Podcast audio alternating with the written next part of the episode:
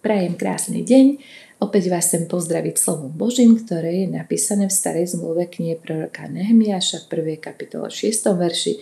Vyznávam hriechy, ktoré sme páchali proti Tebe. Amen.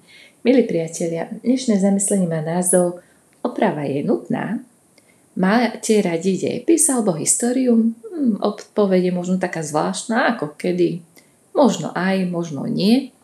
Počúvať niekedy tie napínavé opisy dávnych bytiek, osudy zašlých národov i zrušujúce príbehy slavných osobností je celkom fajn a málo kto sa na takejto hodine nudí, lenže potom prejde to hrozné skúšanie a malér a pluser je hotový. Tie množstva letopočtov, rokov a cudzích mien, kto si to všetko má zapamätať, je to hrozné.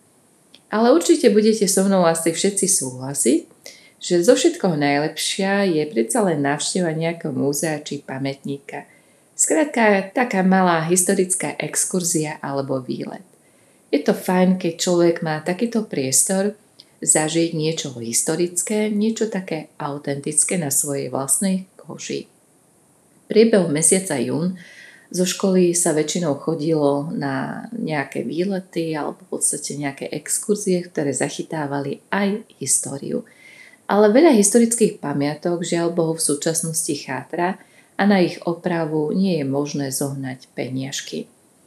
Nemyslíte si, že toto je len náš slovenský problém. Niečo podobné sa deje aj v bohatej Amerike. Čítal som napríklad, že zo slavného Jeffersonovho pamätníka sa odlomil 15-kilový kus mramoru.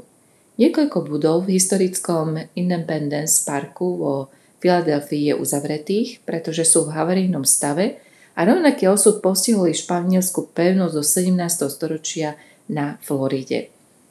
A práve v dnešnej časti slova Božieho sme čítali alebo možno sme zachytili príbeh, ktorý hovorí o tom, ako sa rozpadávali kedysi hradby Jeruzalema ktoré bolo hlavné mesto starovekého Izraela. Hradby boli zborené dobyvateľmi pred mnohými rokmi a jeho obyvateľia nemali dosť prostriedkov na ich opravu. Preto prorok Nehemiáš túto správu tak ťažko niesol, že sa doslova rozplakal. Jeho zármutok však nespôsobila len skaza historického mesta, ale predovšetkým duchovný rozklad. Jeho ľud bol totiž v rovnakom smutnom stave ako tie meské hradby. Potreboval, potrebovali opravu. Ale nechajme už starovekú históriu a vráťme sa do súčasnosti. V akom stave je náš duchovný život alebo náš duchovný svet? Nechátra niektorá oblasť našej osobnosti? Nezanedbávame povinnú údržbu svojej duše? Neprelomil nepriateľ našu obranu dôsledku chybného rozhodnutia? Pokiaľ áno, hľadajme pomoc u Boha a modlíme sa tak, ako to robil Nehemiáš. Krásnu modlitbu vyznania. Len tak získame Božiu pomoc a silu do prestavby svojho života. Modlíme sa.